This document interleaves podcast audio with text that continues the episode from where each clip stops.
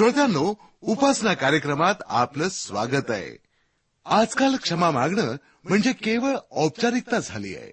आपण मनापासून कुणालाही क्षमा करू शकत नाही. पण येशूचं जीवनचरित्र आपल्याला कळेल तेव्हा क्षमेचा खरा अर्थ आपल्याला समजेल. येशू ख्रिस्तानं म्हटलं की क्षमा अशी करा की कुणी तुमच्या एका गालावर मारलं तर तुम्ही लगेच दुसरा गाल पुढे करा. श्रोत्यानो सुरुवातीला ऐकूया एक भक्तिगीत. त्यानंतर आपल्याला बायबल मधील स्तोत्र संहिता या पुस्तकातनं सौ रोष्टा पीटर देवाची ओळख करून देतील.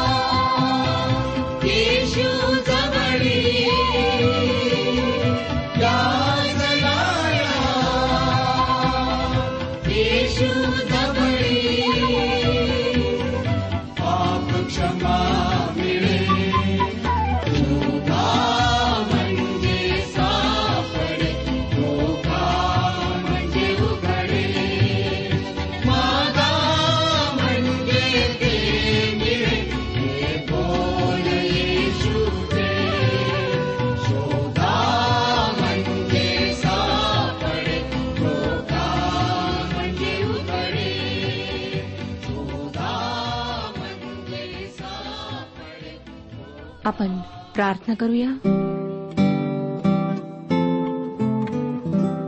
पवित्र सर्वसमर्थ जिवंत परमेश्वर पित्या ज्या स्थितीमध्ये आम्ही आहोत त्या स्थितीमध्ये तुझ्या समक्ष आलो आहोत. आम्हाला माहीत आहे प्रभू की आमच्यामध्ये उणीवा आहेत. आम्ही दुर्बळ आहोत. अनेकदा आम्ही चुकतो पडतो परंतु तूच आम्हाला सावरून धरतो. आज तू आमच्यावर कृपादृष्टी कर. जे अपराध आमच्याकडून झालेले आहेत त्यांची आम्हाला क्षमा कर. आजचं वचन आमच्याकरिता आशीर्वादाचं सहू दे प्रभू. आम्हाला स्पर्श करून आरोग्य पुरेव. सर्व काही तुझ्या पवित्र हातात सोपित आहोत आणि ही प्रार्थना तारणाऱ्या प्रभू यशू ख्रिस्ताच्या गोड आणि पवित्र नावात मागत आहोत म्हणून तो ऐक. आमेन. श्रोत्यानो ह्या दिवसांमध्ये आम्ही स्तोत्रसंहिता ह्या पुस्तकाचे अध्ययन करीत आहोत आणि आज स्तोत्रसंहिता एकशे अठ्ठावीस आणि त्याच्या पुढची काही स्तोत्रे आपण अभ्यासणार आहोत.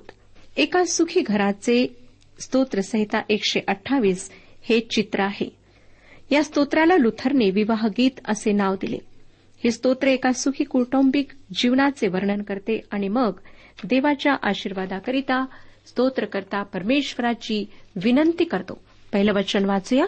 जो पुरुष परमेश्वराचे भय धरितो जो त्याच्याच मार्गाने चालतो तो धन्य. सुखी कुटुंबाची गुरुकिल्ली कोणती ती या वचनातून समजते. आजकाल कुटुंब या कल्पनेला धरून अनेक सभा परिसंवाद भरवले जातात.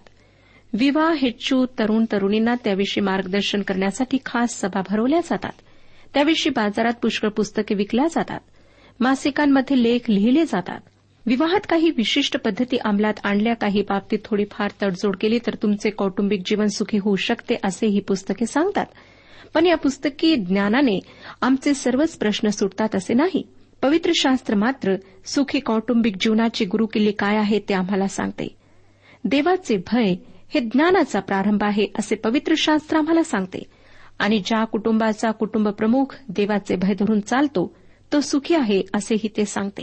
कुटुंबातल्या प्रत्येकाने देवाचे भय बाळगणे अगत्याचे आहे. मग ते कृष्णवर्तमान सहावाध्याय एकतीस ते चौतीस या वचनांमध्ये प्रभू येशू ख्रिस्ताने आम्हाला सांगितले यास्तव काय खावे काय प्यावे काय पांघरावे असे म्हणत काळजी करीत बसू नका कारण हे सर्व मिळवावयास विदेशी लोक खटपट करीतात. या सर्वांची गरज तुम्हास आहे हे तुमच्या स्वर्गी पित्यास ठाऊक आहे. तर प्रथम त्याचे राज्य व त्याची धार्मिकता मिळवायची खटपट करा म्हणजे त्याबरोबर तीही सर्व तुम्हास मिळतील. यास्तव उद्याची काळजी करू नका कारण उद्याची काळजी उद्या ज्या दिवसाचे दुःख त्या दिवसाला पुरे. या स्तोत्रामध्ये स्तोत्रकर्त्याने मुलांचा उल्लेख केलेला आहे.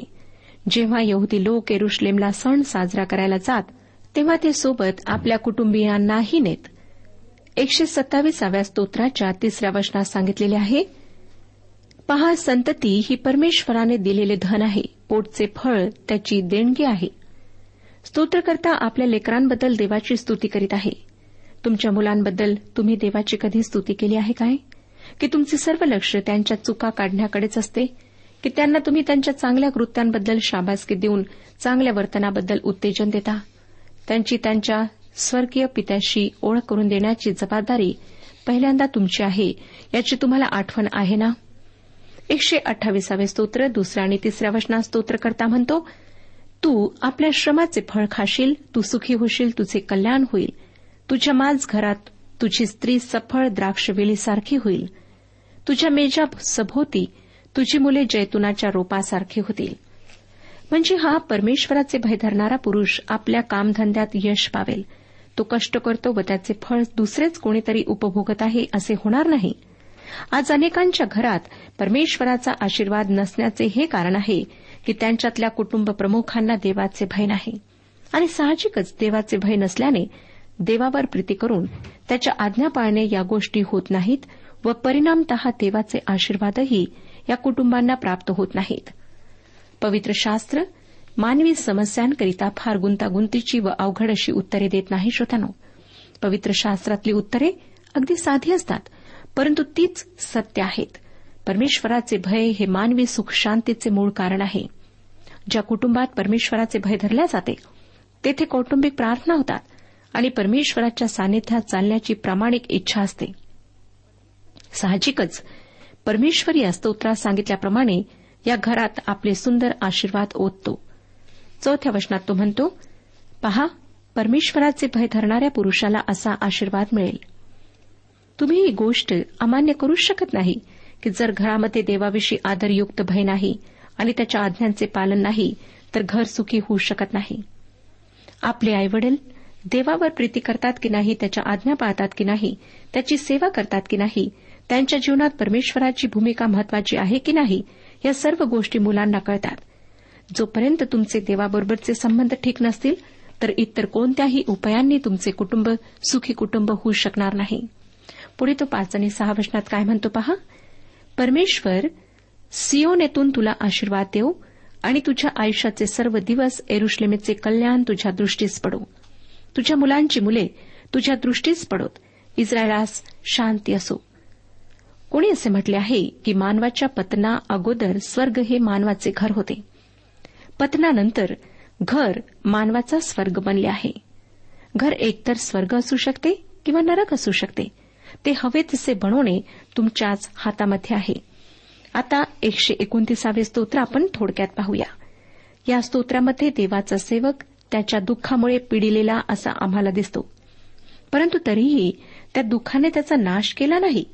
या स्तोत्रात स्तोत्रकर्ता त्याचे तरुणपणाचे दिवस आणि देवाचा त्याच्यावरील हात या गोष्टींची आठवण करतो.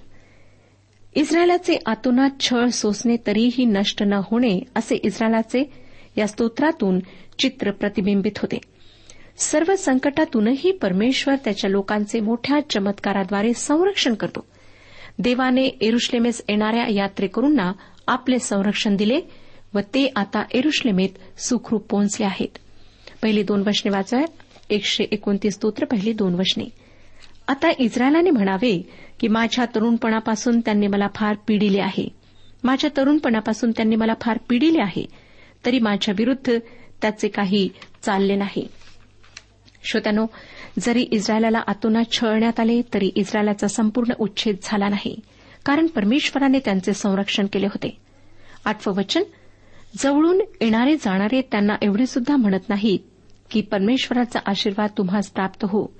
परमेश्वराच्या नावाने आम्ही तुम्हाला आशीर्वाद देतो. स्पष्ट आहे की यहद्यांना या यात्रेकरूंना आपल्या शेजारच्या लोकांची किंचितही सहानुभूती मिळाली नव्हती. अन्याय व दुःख सहन करणाऱ्या लोकांविषयी आमचा दृष्टिकोन काय आहे हे आम्ही लक्षात घ्यायला हवे. आमची भूमिका केवळ बघ्यांची असायला नको. आम्ही फक्त घरातच चांगले नाही परंतु बाहेरच्या लोकांबरोबर सुद्धा चांगल्या प्रकारे जे हाताखाली काम करतात त्यांच्यासोबत सुद्धा चांगल्या प्रकारे वागायला हवे. स्तोत्र एकशे तीस हे एकशे एकोणतीसाव्या स्तोत्राशी जोडलेले आहे. हे स्तोत्र देवाच्या दयेशी संबंधित गोष्टींविषयी आहे. परमेश्वराने मानवाला पाप व मृत्यूच्या दरीतून सोडविले ते त्याने मानवाच्या कर्मांमुळे केले नाही. हे स्तोत्र आम्हाला सांगते की परमेश्वराने मानवाला दिलेले तारण हे केवळ देवाच्या कृपेचे कृत्य आहे. मानवाने त्यामध्ये काही भर घातली नाही. किंवा त्यासाठी मानव काही करू शकत नाही. देवाच्या कृपेने विश्वासाच्याद्वारे मानवाला तारण प्राप्त होते. हा संत पॉलाने मांडलेला सिद्धांत या स्तोत्रात प्रतिबिंबित झालेला दिसतो. एकशे तिसावे स्तोत्र एक ते तीन वचने आता आपण वाचूया. हे परमेश्वरा मी शोक सागरातून तुझा धावा करीत आहे. हे प्रभू माझी वाणी ऐक. माझ्या विणवणीच्या शब्दांकडे तुझे कान लागोत. हे परमेशा तू अधर्म लक्षात आणशील तर हे प्रभू तुझ्या पुढे कोण टिकाव धरेल? ह्या ठिकाणी ही गोष्ट अगदी खरी आहे की आम्हापैकी प्रत्येकाची पापे आमच्या डोक्याच्या केसांपेक्षा अधिक आहेत. आणि जे आमच्या बुद्धीनुसार पाप नाही अपराध नाही ते देवाच्या दृष्टीने पाप आहे. आमची चांगली कृत्येही त्याच्या दृष्टीने घाणेरड्या चिंधीप्रमाणे आहेत. याचे कारण हे की परमेश्वर अत्यंत पवित्र आहे. आपण त्याचे आभार मानायला हवेत की तो आमच्या पातकानुसार आम्हाला शासन करीत नाही. त्याने जर तसे केले असते तर आमचा केव्हाच नाश झाला असता. त्याच्या दयेखातर तो आम्हाला तारितो. चार ते सहा वचने पहा पुढे काय सांगतात. तरी पण लोकांनी तुझे भय धरावे म्हणून तुझ्या ठाई क्षमा आहे. मी परमेश्वराची अपेक्षा करीतो माझा जीव अपेक्षा करीतो आणि मी त्याच्या वचनाची आशा धरितो. पहाटेची वाट पाहणाऱ्या पहारेकऱ्यापेक्षा पहाटेची वाट पाहणाऱ्या पहारेकऱ्यापेक्षा माझा जीव प्रभूची अधिक वाट पाहतो. त्या कृपेने आमचे यहुदीतरांचे तारण झाले. त्याच कृपेद्वारे इस्रायल राष्ट्राचेही तारण होईल. एक दिवस यहुदी लोकांची कळकळीची विनंती ऐकल्या जाईल. त्यांच्या प्रार्थनेला उत्तर दिल्या जाईल. येशू ख्रिस्त सियोनाकडे परत येईल व याकोबाची म्हणजे इस्रायली लोकांमधली सर्व अनिती नष्ट करेल. रोमकारासपत्र अकरावा अध्याय सव्वीस ते अठ्ठावीस या वचनांमध्ये वचन आम्हाला सांगते रोमकरासपत्र अकरावा अध्याय सव्वीस ते अठ्ठावीस वचने नंतर सर्व इस्रायल लोकांचे तारण होईल असा शास्त्रलेख आहे. मुक्त करणारा सिओनेतून येईल तो याकोबापासून अधर्म दूर करील जेव्हा मी त्यांची पापे हरण करीन तेव्हा त्याचबरोबर हाच माझा करार आहे. तुमच्या बाजूने पाहता सुवार्ते संबंधाने ते शत्रू आहेत परंतु निवडणुकीच्या संबंधाने पूर्वजांमुळे प्रिय आहेत. श्रोत्यानो भयंकर छळाच्या काळात इस्रायली लोक पहारे करू जितकी आतुरतेने पहाटेची वाट पाहतो त्यापेक्षा अधिक उत्सुकतेने परमेश्वराच्या तारणाची वाट पाहतील. आम्ही त्या प्रखर पहाटेच्या ताऱ्याची प्रभू येशू ख्रिस्ताची वाट पाहायला हवी जो त्याच्या लोकांसाठी वापस येणार आहे. एकशे एकतीसाव्या स्तोत्रात आम्हाला यात्रेकरूचा लहान बालकाप्रमाणे असलेला निरागस विश्वास व साधेपणा पाहायला मिळतो. हे स्तोत्र दाविदाने लिहिलेले आहे. हे लक्षात घ्या. आपण एकशे एकतीसाव्या स्तोत्राचे पहिले वचन वाचूया. हे परमेश्वरा माझे मन गर्विष्ट नाही माझी दृष्टी उन्मत्त नाही आणि मोठमोठ्या व मला असाध्य अशा गोष्टीत मी पडत नाही. दाविदाचा परमेश्वरावरील विश्वास एखाद्या लहान बालकाच्या विश्वासाप्रमाणे निरागस व साधा होता. तुम्हाला आठवतच असेल की मिखल ही शॉल राजाची मुलगी दाविदाची पत्नी होती. आणि दावीद परमेश्वराच्या कोशासमोर नाचला म्हणून तिने दाविदाचा तिरस्कार केला. त्याविषयीचा वृत्तांत आम्हाला शमुवेलाच्या दुसऱ्या पुस्तकातील सहाव्या अध्यायाच्या बारा ते तेवीस या वचनांमध्ये वाचायला मिळतो. दाविदाने यावेळेस तिला सांगितले की तो याहूनही तुच्छ होईल. स्वतःच्या दृष्टीने हीन होईल. लक्षात घ्या की दावीद राजा होता तरीही तो परमेश्वराच्या समोर स्वतःला लीन व नम्र बनवित होता. परमेश्वराच्या समोर लीन होणे खरोखर फायद्याचे आहे. कारण जे स्वतःला त्याच्यासमोर लीन करतात आपला अशक्तपणा व उणीवा कबूल करतात त्यांना तो आपल्या सामर्थ्याने उंचावतो. हे आमच्या आत्मिक तथा शारीरिक जीवनासाठी सहाय्यक ठरते. दुसरं आणि तिसरं वचन वाचूया. खरोखरच मी आपला जीव स्वस्थ व शांत ठेविला आहे. दूध तुटलेले बाळक आपल्या आईबरोबर असते तसा माझा जीव दूध तुटलेल्या बाळकासारखा माझ्या ठाई आहे. हे इस्रायला आतापासून सर्व काळ तू परमेश्वराची आशा धर या स्तोत्रामध्ये एका नम्र भग्न व अनुतप्त हृदयाचे वर्णन आहे. आणि खरोखर सर्व सद्गुणांचा शिरोमणी नम्रता या व्यक्तीच्या जीवनातून आम्हाला दिसून येते. सहावं वचन वाचूया. स्तोत्रसहिता एकशे अडोतीस सहावे वचन. हे वचन आम्हाला सांगते की परमेश्वर परमथोर आहे तरी तो दिनांकडे लक्ष देतो पण गर्विष्ठाला दुरून ओळखतो. तसेच यशयाचे पुस्तक सत्तावन्न अध्याय पंधराव्या वचनात पवित्र शास्त्र आम्हाला सांगते कारण जो उच्च परमथोर आहे जो अक्षय स्थितीत वास करीतो ज्याचे नाव पवित्र प्रभू आहे तो असे म्हणतो मी उच्च व पवित्र स्थानी बसतो तसाच ज्याचे चित्त अनुतापयुक्त व नम्र आहे त्याच्या ठाईही मी वसतो. एणेकरून नम्र जनांच्या आत्म्याचे मी संजीवन करीतो व अनुतापी जनांचे हृदय उत्तेजित करीतो. नंतर पेत्राच्या पहिल्या पत्रातील पाचव्या अध्यायाच्या पाचव्या वचनात म्हटले आहे तसेच तरुणांनो वडिलांच्या अधीन रहा आणि एकमेकांची सेवा करण्यासाठी तुम्ही सर्वजण नम्रतारुपी कमरबंद बांधा कारण देव गर्विष्ठांचा विरोध करीतो आणि लिनांवर कृपा करीतो. तसेच पेत्राचे पहिले पत्र तिसरा अध्याय चौथ्या वचनात म्हटले आहे तर जो सौम्य व शांत आत्मा देवाच्या दृष्टीने बहुमूल्य आहे त्याने म्हणजे अंतकरणातील गुप्त मनुष्यपणाने जी अविनाशी शोभा ती असावी. याकोबाच्या पत्राच्या चौथ्या अध्यायातील दहाव्या वचनात आपण वाचतो प्रभूसमोर नम्र व्हा म्हणजे तो तुम्हास उंच करेल. तसेच प्रभू श्रीख्रिस्ताने मत्ते कृष्णवर्तमान अकरावाध्याय आणि अठ्ठावीसाव्या वचनात म्हटले अहो कष्टी व भाराक्रांत जन हो तुम्ही सर्व मजकड या मी तुम्हास विश्रांती देईन. या स्तोत्रात स्तोत्रकर्त्याने दूध तुटलेल्या बालकाची उपमा वापरली आहे. म्हणजे जसे दूध तुटलेले बालक तृप्त असते शांत असते तसा त्याचा आत्मा यहोवा देवाच्या ठाई आहे. तो शांतीने व समाधानाने देवाची प्रतीक्षा करतो. त्याच्यामध्येच त्याला विसावा आहे. आता आपण एकशे बत्तीसावे स्तोत्र अभ्यासूया. ज्या काळात ख्रिस्त एरुश्लेमेचा राजा बनेल त्या काळाची अपेक्षा करणारे हे स्तोत्र आहे. याही स्तोत्रामध्ये परमेश्वराच्या वचनावर भरोसा व त्याच्यावरचा विश्वास या गोष्टींविषयी वर्णन आहे. या स्तोत्राच्या रचनाकाराविषयी भाष्यकारांचे सहमत नाही. त्यामध्ये चार वेळा दाविदाच्या नावाचा उल्लेख आहे. परंतु मला नाही वाटत की हे स्तोत्र दाविदाने लिहिले. एका भाष्यकाराच्या मते हे स्तोत्र शलमोन राजाने लिहिले आहे. तसेच पेरोने याच्या मतेही हे स्तोत्र शलमोन राजाने लिहिलेले आहे. कारण त्याच्या पित्याने दाविदाने देवाच्या निवासस्थानासाठी जे प्रयत्न केले त्याविषयी या स्तोत्रासारखे गीत लिहिणे शलमोन राजाला शोभते. असे समजतात की एरुश्लेममध्ये देवाच्या कराराच्या पवित्र कोशाला जेव्हा शलमोनाने बांधलेल्या मंदिरात आणण्यात आले त्यावेळेस हे स्तोत्र रचण्यात आले.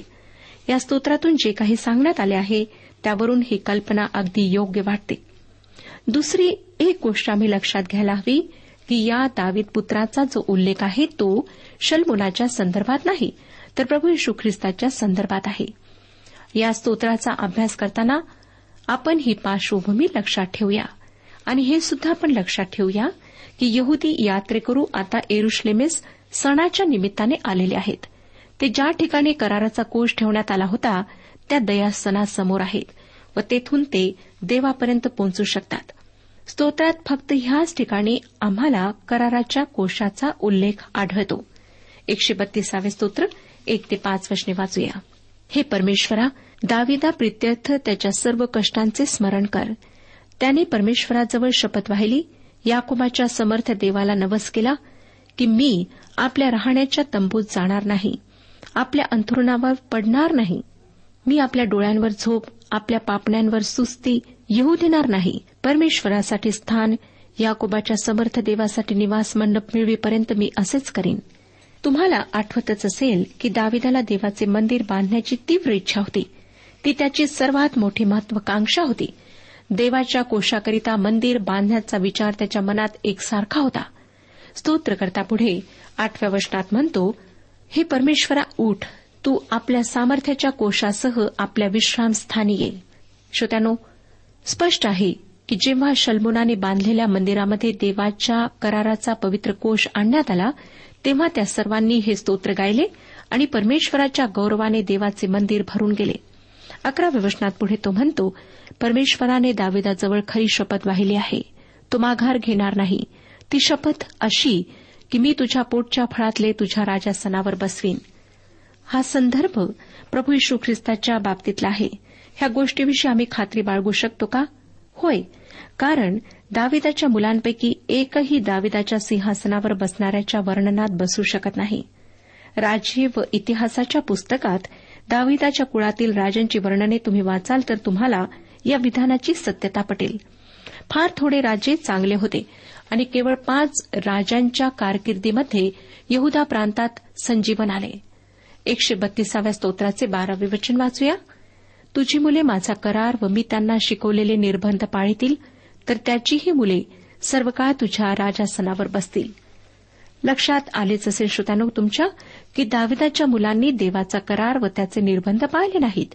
याच कारणासाठी त्यांना त्यांच्या भूमीतून काढून टाकण्यात आले व बाबिलोनाच्या बंदिवासात पाठविण्यात आले.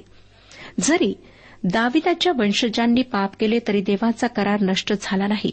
आणि एक दिवस असा येईल की त्याचा एक वंशज सिंहासनावर बसेल आणि नवीन कराराची सुरुवात याच गोष्टीने सुरू होते.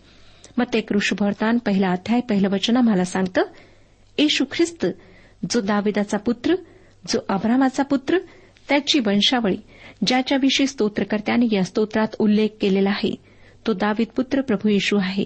आता तेरा ते पंधरा ही वचने आपण वाचूया. परमेश्वराने सिओन निवडून घेतली आहे आपल्या निवासासाठी त्याला ती आवडली आहे. हे सर्व काळ माझे विश्रामस्थान आहे. येथे मी राहीन कारण तशी मी इच्छा केली. मी तिला विपुल अन्नसामुग्रीचा आशीर्वाद देईन. तिच्यातल्या दरिद्रांना अन्नाने तृप्त करेन. श्रोत्यानो ही वचने भविष्यातल्या एरुश्लेमेविषयी आहेत. ही भविष्यवाणी अजून पूर्ण झालेली नाही. हे एकशे बत्तीसावे स्तोत्रही यहुदी यात्रेकरू सणाच्या निमित्ताने एरुश्लेमेला गेल्यावर गात असत. एरुश्लेमेतील मंदिरात जेथे लोकांना भेटण्याचे अभिवचन प्रभू परमेश्वराने दिले तेथे गेल्यावर हे गात असत. पुढचे स्तोत्र म्हणजे एकशे तेहतीसावे स्तोत्र. विश्वासणाऱ्यांच्या सहभागितेविषयी आनंद उल्हास व्यक्त करणारे स्तोत्र आहे.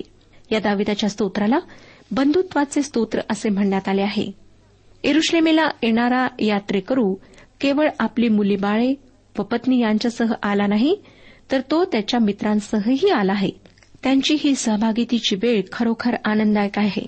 लक्षात घ्या की हे सर्व यात्रेकरू आजूबाजूच्या यहुदीतर लोकांच्या प्रांतांमधून आलेले होते आणि या अविश्वासणाऱ्या यहुदीतरांमध्ये राहत असताना सर्वांनी छळ सोसलेला होता. आता आपल्या लोकांबरोबर असण्याचा व त्यांच्याबरोबर देवाची उपासना करण्याचा आनंद त्यांच्यासाठी मोठा होता. ह्या स्तोत्राचे पहिले वचन आपण वाचूया. पहा बंधूंनी ऐक्याने एकत्र राहणे किती चांगले व मनोरम आहे. विश्वासणारे म्हणून आम्हाला इफिस्कराच्या पत्राच्या चौथ्या अध्यायातील तिसऱ्या वचनात सांगण्यात आले आहे शांतीच्या बंधनाने आत्म्याचे ऐक्य राखावयास झटत जावे. विश्वासणारे ख्रिस्तामध्ये एक आहेत म्हणून आम्ही आमच्यात स्वतःचेच असे वेगवेगळे गट करू नयेत तर ऐक्याने प्रीतीने एकत्रित राहावे. दुसरं वचन सांगतं ते मस्तकावर ओतलेल्या अहरोनाच्या दाढीवर उतरलेल्या त्याच्या वस्त्राच्या काठापर्यंत ओघळलेल्या बहुमोल तेलासारखे आहे. जेव्हा अहरोनाला मुख्य याजक म्हणून अभिषेक करण्यात आला तेव्हाच्या वेळेच्या संदर्भात हे वचन आहे. तसेच ते प्रभू यशू ख्रिस्ताच्या याजक पदाविषयीही आहे. याजकावर बहुमूल्य तेलाचा अभिषेक करून त्याला त्या पदासाठी देवाचा याजक म्हणून नेमण्यात येत असे. हे तर प्रभू यशू ख्रिस्ताचेही चित्र आहे. तो केवळ आपला राजा नाही तर तो आपला महायाजकही आहे. पंचेचाळीसाव्या स्तोत्राच्या सातव्या वचनात सांगण्यात आले आहे की देवाने त्याच्या सोपत्यांपेक्षा श्रेष्ठ असा हर्षरूप तेलाचा अभिषेक त्याला केला आहे. तसेच इजकेलचे पुस्तक एकोणचाळीसावा अध्याय एकोणतीसाव्या वचनात सांगण्यात आले आहे की मी आपले मुख यापुढे त्यापासून लपविणार नाही कारण मी आपल्या आत्म्याची इस्रायल घराण्यावर दृष्टी केली आहे असे प्रभू परमेश्वर म्हणतो. एसकेलाने पुढे होणारी गोष्ट विदित केली. जसे अरुणाच्या वस्त्राच्या काठावरून ते बहुमोल तेल ओघळले तशी प्रभुदेव आपल्या आत्म्याची ओतणी करेल. याचा अर्थ हा की आज प्रभू परमेश्वर त्याच्यावर विश्वास ठेवणाऱ्यांवर त्याच्या आत्म्याची ओतणी करीत आहे. आम्हाला पवित्र आत्म्याचा बाप्तिस्मा देत आहे. जेणेकरून आम्ही विश्वासणाऱ्यांची एक मंडळी बनावे. व आमचा महायाजक येशू ख्रिस्त आहे आणि याच कारणामुळे आम्ही मंडळीत ऐक्याने राहायला हवे. स्तोत्र करता बंधूंचे ऐक्याने राहणे याला एक सुंदर उपमा देतो. ती या स्तोत्राच्या तिसऱ्या वचनात आहे. वाचूया श्रोत्यानो. सियोन डोंगरावर उतरणाऱ्या हरमोन पर्वताच्या दहिवरासारखे ते आहे कारण तेथे परमेश्वराने आशीर्वाद म्हणजे अनंतकालिक जीवन देण्याचे ठरविले आहे. श्रोत्यानो आज आम्हाला ख्रिस्ती ह्या नात्याने एकत्र राहायचे आहे ऐक्याने राहायचे आहे आणि फक्त परमेश्वर ह्या विषयात आपली मदत करू शकतो. परमेश्वर आपणा सर्वांस आशीर्वाद देऊ. आजच्या उपासना कार्यक्रमात परमेश्वराच्या जिवंत वचनातून मार्गदर्शन आपण ऐकलं. आजच्या या वचनातून आपणास काही आशीर्वाद मिळाला असेल यात काही शंका नाही. सुदैव हो, जीवनविषयक काही शंका असल्यास किंवा काही प्रश्न असल्यास किंवा काही प्रार्थना निवेदन असल्यास पत्राद्वारे आम्हाच अवश्य कळवा. आम्हाला अगदी आनंदच होईल. पत्र व्यवहारासाठी आमचा पत्ता लिहून घ्यावा. कार्यक्रम उपासना पोस्ट बॉक्स क्रमांक एक शून्य दोन बेझनबाग नागपूर पिनकोड क्रमांक चार चार शून्य शून्य शून्य चार. आमचा ईमेल अॅड्रेस आहे Marathi T T B at radio eight eight two dot com. Email address पुन्हा एकदा आहे का Marathi T T B at radio eight eight two dot com. बरं तर आता इथंच थांबूया कारण आपल्या कार्यक्रमाची वेळही संपत आलेली आहे. पुन्हा आपली भेट आपल्या पुढल्या कार्यक्रमात तोपर्यंत नमस्कार.